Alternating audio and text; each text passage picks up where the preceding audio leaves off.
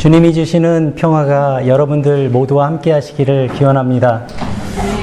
저는 그 오늘 예배가 여기까지 진행되면서, 어, 역시 준비된 예배는 다르다. 이런 느낌을 지금 받았습니다. 우리 성가대의 찬양도 그렇고, 우리 예배 전에 우리 청소년들의 찬양도 그렇고, 또 예배 자리에 나온 여러분들의 마음가짐도 준비된 마음으로 이렇게 예배에 오신 것을 어, 느낄 수 있어서 참 감사합니다. 어, 그리고 우리가 이 예배 가운데 우리에게 주시는 하나님의 위로와 또 은혜가 있을 줄로 믿습니다. 어, 오늘은 그 전 세계 교회 개신교회가 지키는 종교개혁 기념주일입니다. 매월 그 해마다 10월의 마지막 주일을 그 종교개혁 기념주일로 이렇게 지키는데요. 어, 이날은 그 개신교회가 어, 공동으로 지키는 그런 기념주일이면서 동시에 개신교회의 생일날이다. 이렇게 이야기할 수도 있겠습니다. 그리고 더욱이 이제 앞으로 2년 후가 되는 2017년은 어, 종교개혁 500주년이 어, 어, 되기 때문에 지금 전 세계의 그 개신교에서는 어, 교회의 그 현실을 돌아보는 그런 성찰의 목소리가 높아지고 있습니다. 올해에도 아주 어김없이 어, 나라마다 그리고 곳곳에서 많은 어, 세미나가 열리고 또 새로운 책이 또 출판되고 또 이러한 저런 그 자성의 목소리가 아주 무성합니다. 그렇지만 어, 교회의 현실을 생각해 보면 어, 이 종교개혁 기념주일에 전해야 할 그 메시지에 어, 수위 조절을 걱정해야 할 만큼 좀 염려스러운 그런 어, 면도 있습니다. 이것부터 고쳐야 된다, 저것부터 고쳐야 된다, 이러한 말들은 참 무성하지만, 어, 교회의 여러 면면들을 살펴보면, 어, 디서부터 손을 대야 할지 막막한 마음이 일어나기도 합니다. 어쩌면 최소한 1년에 한 번이라도, 한 주일이라도 이렇게 교회 개혁이라고 하는 주제로 말씀이 선포되는 것을 그나마 다행으로 여겨야 하는 건지는 모르겠습니다만은 사실 그 개신교회의 특징은 날마다 개혁하는 교회, 날마다 새로워지는 교회라는 그런 어, 특징을 가지고 있습니다.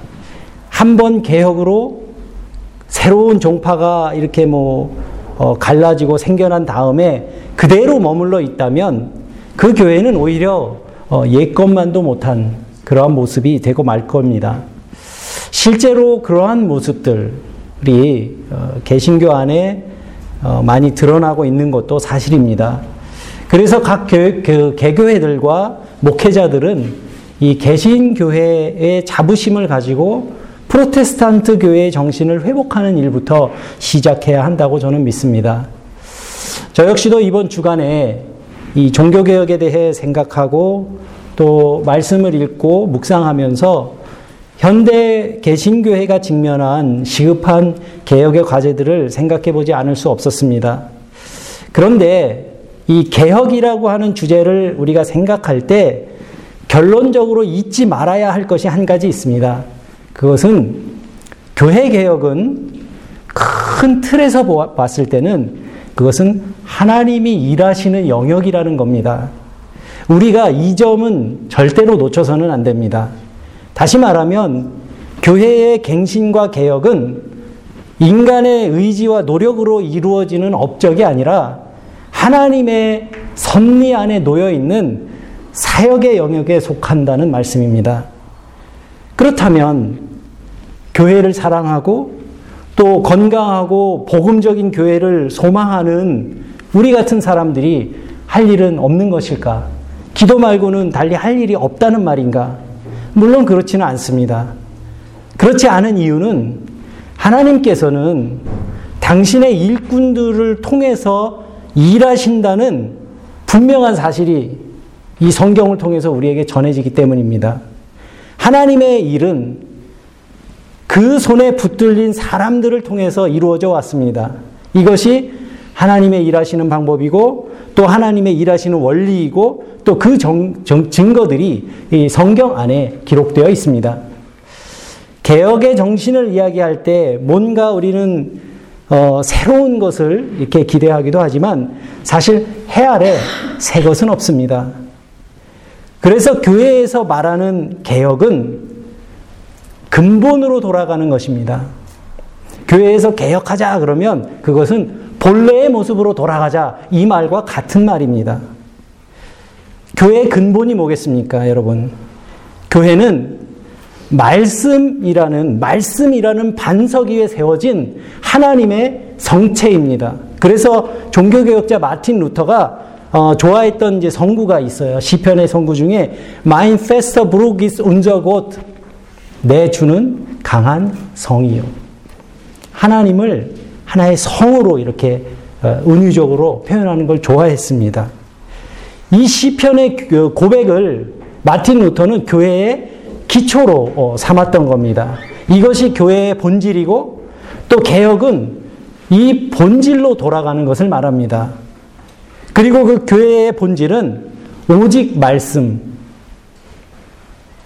솔라 스크립투라라고 하는 오직 말씀이라고 하는 기초 위에 그 바탕 위에 서 있는 것입니다. 그렇기 때문에 시대의 교회는 어, 말씀이라고 하는 근본 위에 서 있는지 점검해 볼 수 있는 그런 질문들을 좀 과감하게 던질 수 있어야 됩니다. 제가 이번 주간에 어, 그 읽고 있는 책이 한 권 있는데요. 어, 제레드 아, 다이아몬드라고 하는 분이 쓴 총균세라는 책을 제가 읽고 있습니다. 그 인류 문명사에 관한 한 700페이지가 넘는 굉장히 두꺼운 책인데 배고자기에도 높이가 딱 맞는 그런 두꺼운 책입니다. 워낙 유명한 책이고요. 지금 세계적인 베스트셀러입니다. 한국의 서울대학교에서도 대출 순위 1위라고 합니다. 그런데 제가 이 책을 읽으면서 이 책이 그렇게 세계적으로 높이 평가받는 이유를 어렵지 않게 알 수 있었습니다. 이유는 간단합니다. 이 저자는 아주 쉽게 넘어갈 수 있는 문제에 대해서도 다시 한번 질문을 던집니다. 그러니까 예를 들면 이런 겁니다. 옛날에 아주 오래전에는 사람들이 어, 수렵과 채집, 그러니까 열매를 따먹고 사냥을 해서 살았잖아요. 그런데 이, 이, 그 저자는 이런 걸 묻습니다.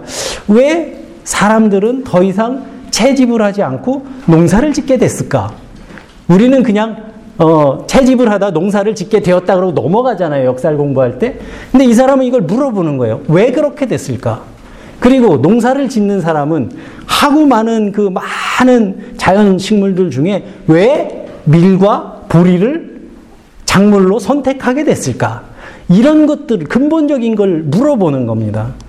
그래서 이 책은 왜, 어떻게, 라는 질문이 계속 이어지고 그 질문에 꾸준히 답을 찾아가는 형식으로 되어 있는 책이기 때문에 그 인류 문명사라고 하는 뭐 수만 년의 그런 인류의 문명의 역사를 이렇게 하는 책인데도 그렇게 지루하지 않게 어, 읽었습니다. 뭔가 근본으로 돌아가려면 근본적인 문제에 대한 질문을 던지는 것에서부터 시작해야 합니다. 예, 사람들이 당연하게 생각하면서 무심코 지나칠 수 있는 일에 대해서도 다시 한번 묻는 겁니다. 그리고 그 질문에 답할 수 있어야 합니다. 교회가 답할 수 있어야 되고, 목회자가 답할 수 있어야 하고, 성도들도 답할 수 있어야 합니다. 이렇게 근본으로 돌아가는 일은 질문하는 일에서부터 시작되는 것이기 때문입니다. 저는 우리들이 이 질문만 잘해도 지금보다 훨씬 더 의미 있는 삶을 살 수 있을 거라고 저는 그렇게 생각합니다.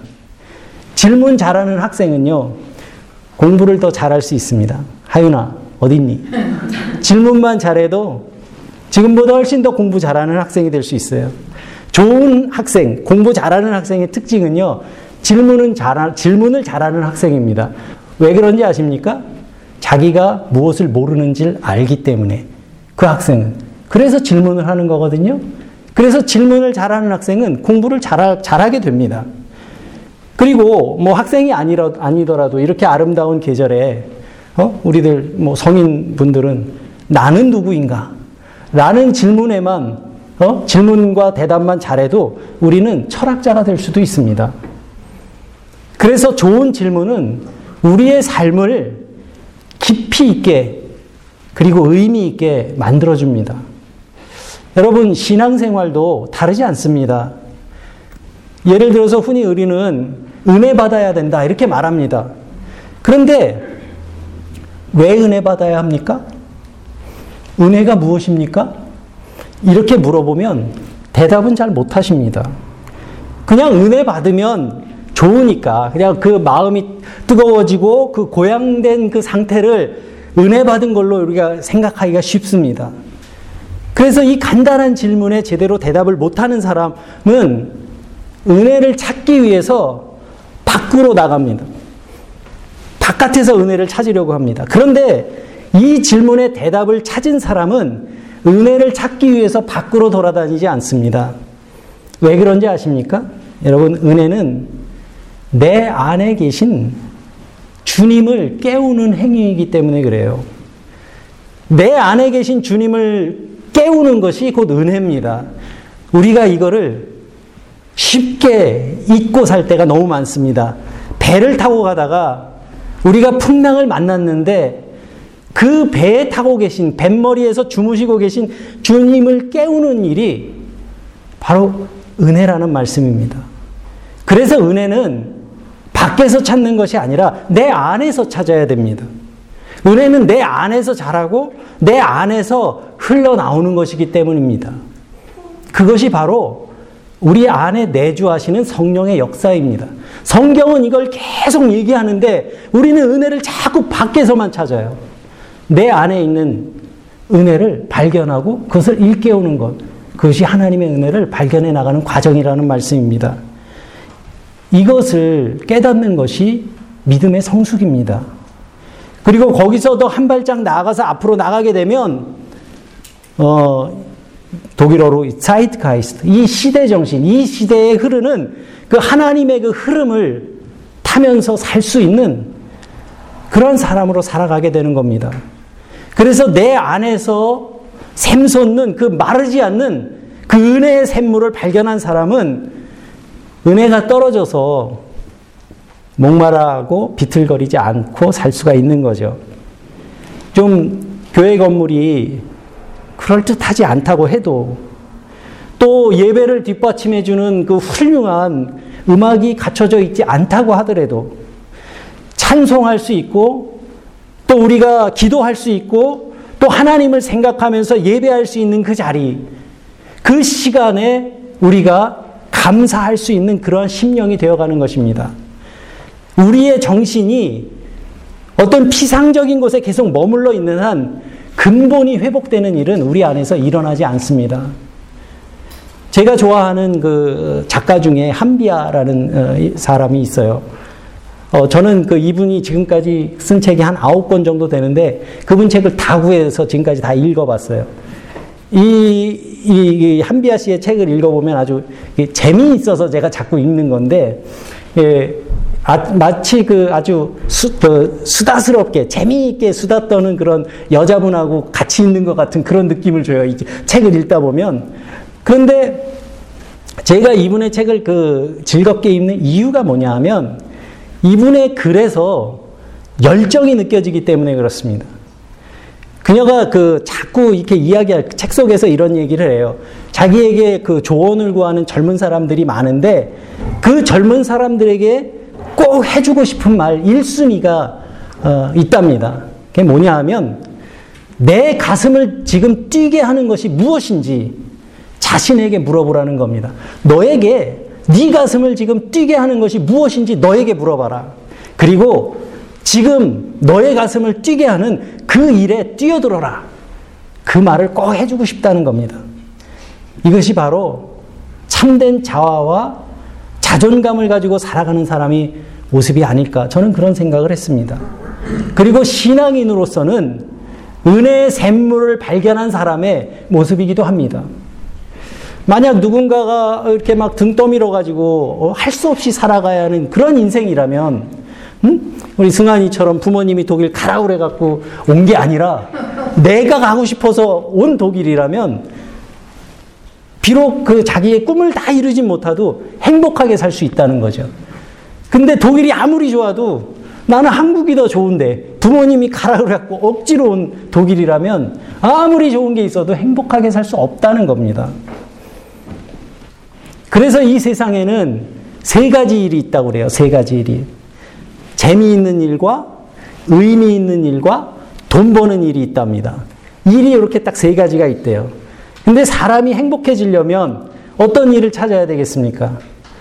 위대한 과학자들의 생애를 봐도 그렇고 철학자들의 삶을 봐도 그렇습니다. 평범한 삶을 살고 있는 우리들에게도 마찬가지입니다. 우리의 현실은 돈이 제일 우선이고 그다음 의미고 뭐 재미 그 순서겠지만 어? 우리가 그 위대한 업적을 남긴 사람들의 공통점은 자기가 좋아하는 재미있는 일에 매진한 사람들이었습니다. 예를 들어서 학생이 1등이라고 하는 내가 반에서 1등 하는 그 의미를 위해서 공부하는 학생보다는 공부가 막 재밌어 갖고 하는 학생이 훨씬 더 공부를 잘할 수 있다는 말입니다. 혜빈이도 공부 재밌어서 하지. 엄마가 하라고 그래서 하는 거야? 등 떠밀려서? 그건 아니지. 공부가 재미있어지면 공부 부모님이 하지 말라고 해도 하게 되는 거죠. 재밌으니까. 응? 저는 이와 같은 질문을 목회의 삶을 살아가고 있는 저 자신에게도 수시로 던져봅니다. 다른 사람들이 당연하게 생각하는 것들에 대해서도 다시 한번 물어봅니다. 왜 그렇게 해야 하지? 왜 다른 사람들은 이렇게 하지? 나도 그렇게 해야 되는 건가?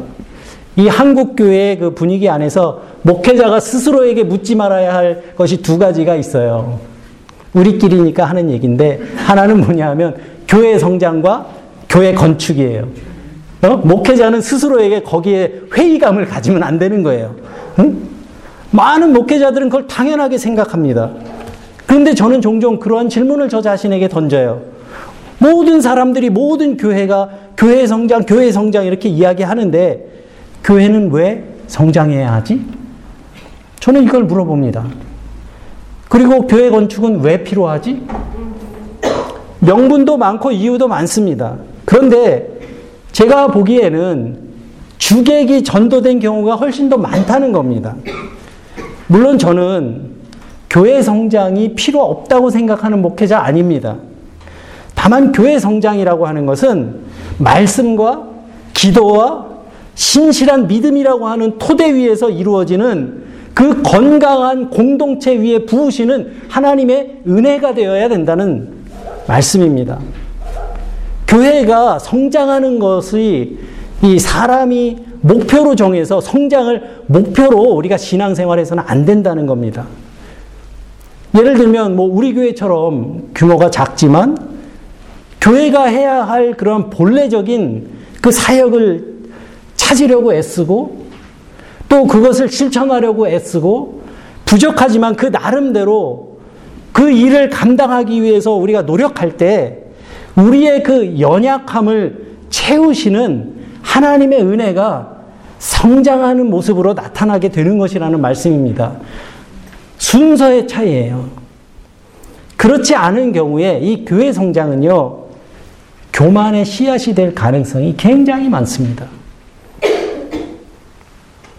저 역시 목회자의 한 사람으로서 그리고 이 유로록스 교회를 사랑하는 목사로서 좀 더 자유롭게 모이고 좀 더 자주 모이고 우리가 예배하고 기도할 수 있는 그런 좀 넉넉한 공간이 있었으면 좋겠다는 생각을 자주 합니다.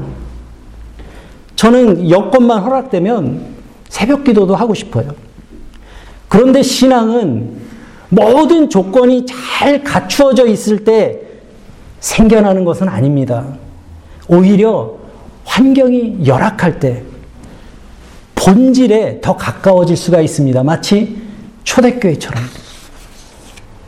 하나님의 나라라는 그 열정을 가슴에 품고 뜨겁게 공생애를 사셨던 그 예수님처럼 가슴이 뛰게 하는 일에 온몸을 바쳐서 살았던, 헌신했던 그러한 인물이 이 구약 성경에도 있습니다.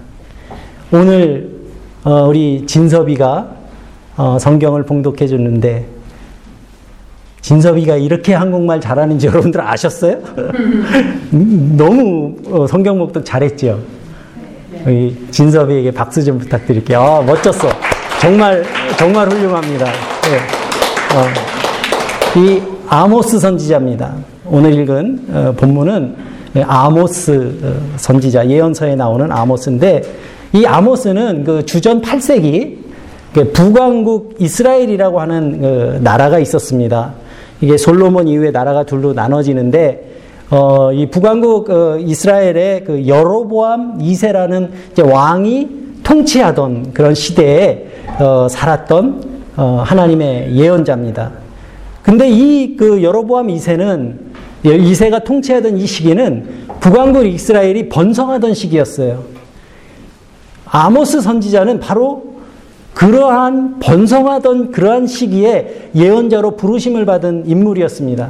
그러니까 어떻게 생각하면 아주 가장 행복하고 풍요로워 보이는 시대에 하나님의 준엄한 메시지를 들고 백성들 앞에 섰던 그러한 예언자였습니다. 특히 이 아모스는 왕과 고위층들에게 그리고 백성들에게 하나님을 찾으라고 이야기합니다. 하나님을 찾으라. 하나님을 찾으라. 이게 무슨 말입니까? 하나님이 어디 숨어 계십니까? 숨바꼭질을 하고 계신가요? 물론 하나님은 어디 숨어 계신가 아닙니다. 하나님은 언제나 그 자리에 계시죠. 그런데 당시에 그런 풍요로움 속에서 돈과 권력과 그런 향락에 취한 그 시대의 사람들의 눈에는 하나님이 보이지 않았다는 겁니다. 그리고 그 시대의 사람들이 예배와 제사를 드리지 않았던 것도 아니에요. 이 여로보암 2세는 2세의 시대에는 이 종교가 아주 번성했던 시대였습니다. 성소에 가면은 막 제사를 드리려고 찾아온 사람들로 막 가득 찼고 또 곳곳마다 하나님을 찬양하는 소리들이 가득했습니다. 그런데 그 시대는 그러한 종교적인 열정은 있었지만 정작 하나님은 볼 수 없었던 시대였던 겁니다. 원래 종교의 본령은 시대와 사람을 일깨워 주는 겁니다. 한마디로 종교는 사람들이 제정신 들도록 해주는 거예요. 하지만 종교가 타락한 시대에는 형식은 화려하게 남아있을지 몰라도 정작 사람들의 영혼은 잠들어 버리게 되고, 되고 마는 겁니다. 사람들이 예배와 제사를 드리지 않았던 거 아닙니다. 이 시대 사람들은 예배를 드리고 제사를 바치는 행위가 하나님을 찾는 거라고 생각했어요. 그러한 백성들에게 이 아모스 선지자가 말합니다. 너희는 나를 찾으라. 하나님을 찾으라. 베델을 찾지 말고 길가를로 가지 말고 부엘세바로 나아가지 말라고 이렇게 말합니다. 길갈은 사로잡히겠고 베델은 허무하게 될 것이라. 베델과 길갈은 사람들이 가장 많이 찾던 이스라엘의 고대 성소가 있던 도시였어요. 부엘세바는 이스라엘 남쪽에 그 남왕국 유다의 가장 남쪽에 있는 어, 성읍인데 여기는 창세기 21장 33절을 보면 이 모든 믿음의 조상 아브라함이 재단을 쌓았던 곳이에요. 이게 유대인들에게는 이 얼마나 중요한 성소예요. 그리고 창세기를 보면 하나님께서 어, 이삭과 야곱에게 나타나셨던 곳이기도 합니다. 이렇게 그 베델과 길괄과 부엘세바는 거룩한 성소로 하나님을 예배하던 곳이었지만 이 선지자의 시대에 이곳에서는 우상 숭배가 만연했기 때문에 지금 이 아모스 선지자는 그곳에 가지 말라고 말하는 겁니다. 우리가 예배의 본질을 생각해 본다면 아모스 선지자가 외치는 이 소리는 당연한 얘기입니다. 예배는 하나님의 거룩하심을 찬양하고 또 하나님의 뜻을 받드는 그러한 행위입니다. 여기에 인간의 욕심이 끼어들면 안 됩니다. 예배는 우리가 뭐 하나님을 속이거나 아니면 나 때문에 화나신 하나님을 위로하기 위해서 있는 게 아니에요. 예배는 자기를 부정하는 자리입니다. 그래서 진정한 예배는 하나님의 뜻 앞에 나의 뜻을 굴복시키는 자리가 바로 예배의 자리입니다. 그래서 나를 부인하는, 나를 부정하는 것이 없는 예배는 진짜 예배가 아닌 거예요. 예나 지금이나 하나님을 인간의 욕망을 채우려는 그러한 도구로 만들려는 사람들이 많습니다. 하나님의 이름을 빌어서 하나님의 이름을 빗대어 가지고 정말 뻔뻔한 일을 저지르는 사람들도 있습니다. 모두 베델과 길갈로 달려가는 사람들입니다. 그리고 그것은 거짓과 위선입니다. 우리는 이것을 분별할 수 있어야 돼요. 자신의 생각을 하나님의 뜻이라고 포장하고 또 그것을 절대화시키는 것처럼 큰 죄가 없습니다. 아모스 선지자를 통해서 전해지는 이 준엄한 하나님의 분노가 바로 여기에 있었던 것입니다. 그렇다면 어떠한 사람이 누가 하나님의 뜻을 잘 아는 사람이겠습니까? 바로 자기를 비운 사람입니다. 그것은 우리가 예수님의 공생애를 보면 잘 알 수 있습니다. 자기를 비운 사람만이 하나님의 뜻을 올바로 깨닫게 됩니다. 오늘날 들려오는 예언자의 목소리가 어쩌면 우리에게 듣기에 불편한 소리일지도 모르지만 우리는 아모스 선지자의 이 준엄한 예언에 귀 기울여야 합니다. 오늘 6절의 말씀입니다. 저가 불같이 요셉의 집에 내리사 멸하시리니 베델에서 그 불들을 끌 자가 없을까 하노라. 여러분 요셉이 누굽니까? 야곱의 아들들 중에서도 가장 축복받은 아들이에요. 이스라엘을 구원한 사람입니다. 그러한 요셉의 집을 멸하신다는 말씀은 정말 가장 거룩한 성소가 하나님의 심판이 시작되는 장소요. 가장 철저하게 그 심판이 진행될 곳이라는 그런 장소라는 말씀입니다. 그런데 아모스 선지자를 통해서 전해지는 이 하나님의 메시지가 그렇게 분노에 차 있는 이유가 무엇일까요? 하나님께서는 왜 이런 거룩한 성소들을 치시겠다고, 심판하시겠다고 말씀하시는 걸까요? 7절에 그 이유가 있습니다. 정의를 쓴 쑥으로 바꾸며 공의를 땅에 던지는 자들아. 무슨 말입니까? 힘이 있다고 불의에 가담하고 정의를 짓밟는 자들이 하나님 앞에 나아가 드리는 그러한 제사와 예배를 하나님은 받지 않으신다는 말씀입니다. 그러면 어떻게 하라는 겁니까? 오늘 본문 14절과 15절에 말씀이 있습니다. 너희는 살려면 선을 구하고 악을 구하지 말라. 너희는 악을 미워하고 선을 사랑하며 성문에서 정의를 세울지어다. 중요한 것은 우리의 일상적인 그 삶 속에서 하나님의 뜻을 우리의 온몸으로 받들라는 것입니다.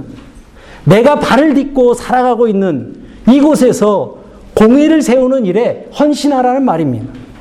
히브리어 성경을 보면 어? 히브리어 어, 원어 성경을 보면 이 대목에서 우리가 잘 아는 단어가 두 개가 나와요. 미슈팟과 체다카라는 단어가 바로 여기에서 나옵니다. 정의, 최소한의 정의, 그리고 분배의 정의. 우리 한번 어, 말씀을 가지고 어, 한번 나눈 적이 있었죠. 미슈팟과 제다카라는 단어가 여기에서 다시 한번 사용이 되고 있습니다. 종교개혁 기념주의를 맞이하는 이 땅의 교회들은 다시 한번 많은 질문들 앞에 지금 서 있습니다.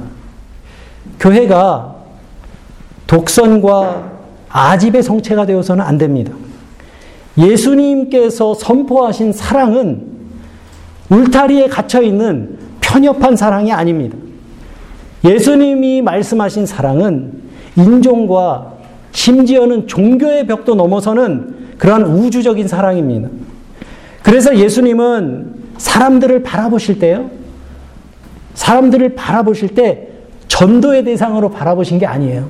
한 번도 예수님은 그렇게 바라보신 적이 없어요.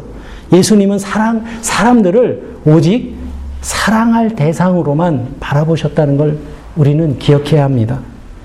주님께서는 하늘에 계신 아버지께서 자비하신 것 같이 너희도 자비하라. 이렇게 말씀하셨습니다. 저는 오늘 이 땅의 교회와 주님을 따르는 성도들이 잃어버린 것은 예배도 아니고 제사도 아니라 바로 그리스도의 마음이 아닌가 생각해 보았습니다. 사랑하는 교우 여러분, 지금 우리는 어디로 가고 있습니까? 베델과 길가를 찾아가는 것으로 우리가 해야 할 일을 다 했다고 말할 수는 없을 겁니다. 우리는 하나님 앞에서 회개의 증거로 죄를 뒤집어 쓰고 우리의 옷을 찢을 것이 아니라 우리의 마음을 찢고 하나님 앞에 나가야 할 줄로 믿습니다. 그리고 사랑과 섬김과 관용의 길을 가신 그 주님의 길을 따라 나서야 합니다. 여기저기서 교회가 어려움을 겪고 있다고, 교회가 무너져, 무너져 가고 있다고 탄식하는 소리들이 들려옵니다. 그러나 그것은 교회가 무언지를 모르는 사람들의 무지한 탄식입니다. 교회는 사람이 지키는 것이 아니기 때문입니다. 그렇지만 이 시대에 그러한 탄식의 소리를 듣게 된 이유는 이 땅의 교회와 성도들이 본받아야 할 그리스도의 마음에서 멀어졌기 때문일 겁니다. 우리들의 삶의 자리에서 그리스도의 성품이 드러나지 않기 때문에 그러한 탄식의 소리가 끊이지 않고 있는 것일 겁니다. 갈릴리 호숫가의 어부들과 같이 주님이 부르실 때 그 부르심에 기꺼이 응답하며 그 길에 따라 나섰던 사람들, 그리고 예수께서 걸어가셨던 길을 함께 걷는 것만으로도 마음이 벅차지고 가슴이 뛰는 사람들, 하나님께서는 오늘도 그러한 사람들을 찾으시고 또 그 사람들을 들어서 당신의 일을 위해서 사용하실 줄로 믿습니다. 오늘 다시 한번 종교개혁 기념주의를 맞이한 저와 여러분들이 그리스도의 마음으로 새롭게 거듭나게 되기를 주님의 이름으로 간절히 기원합니다.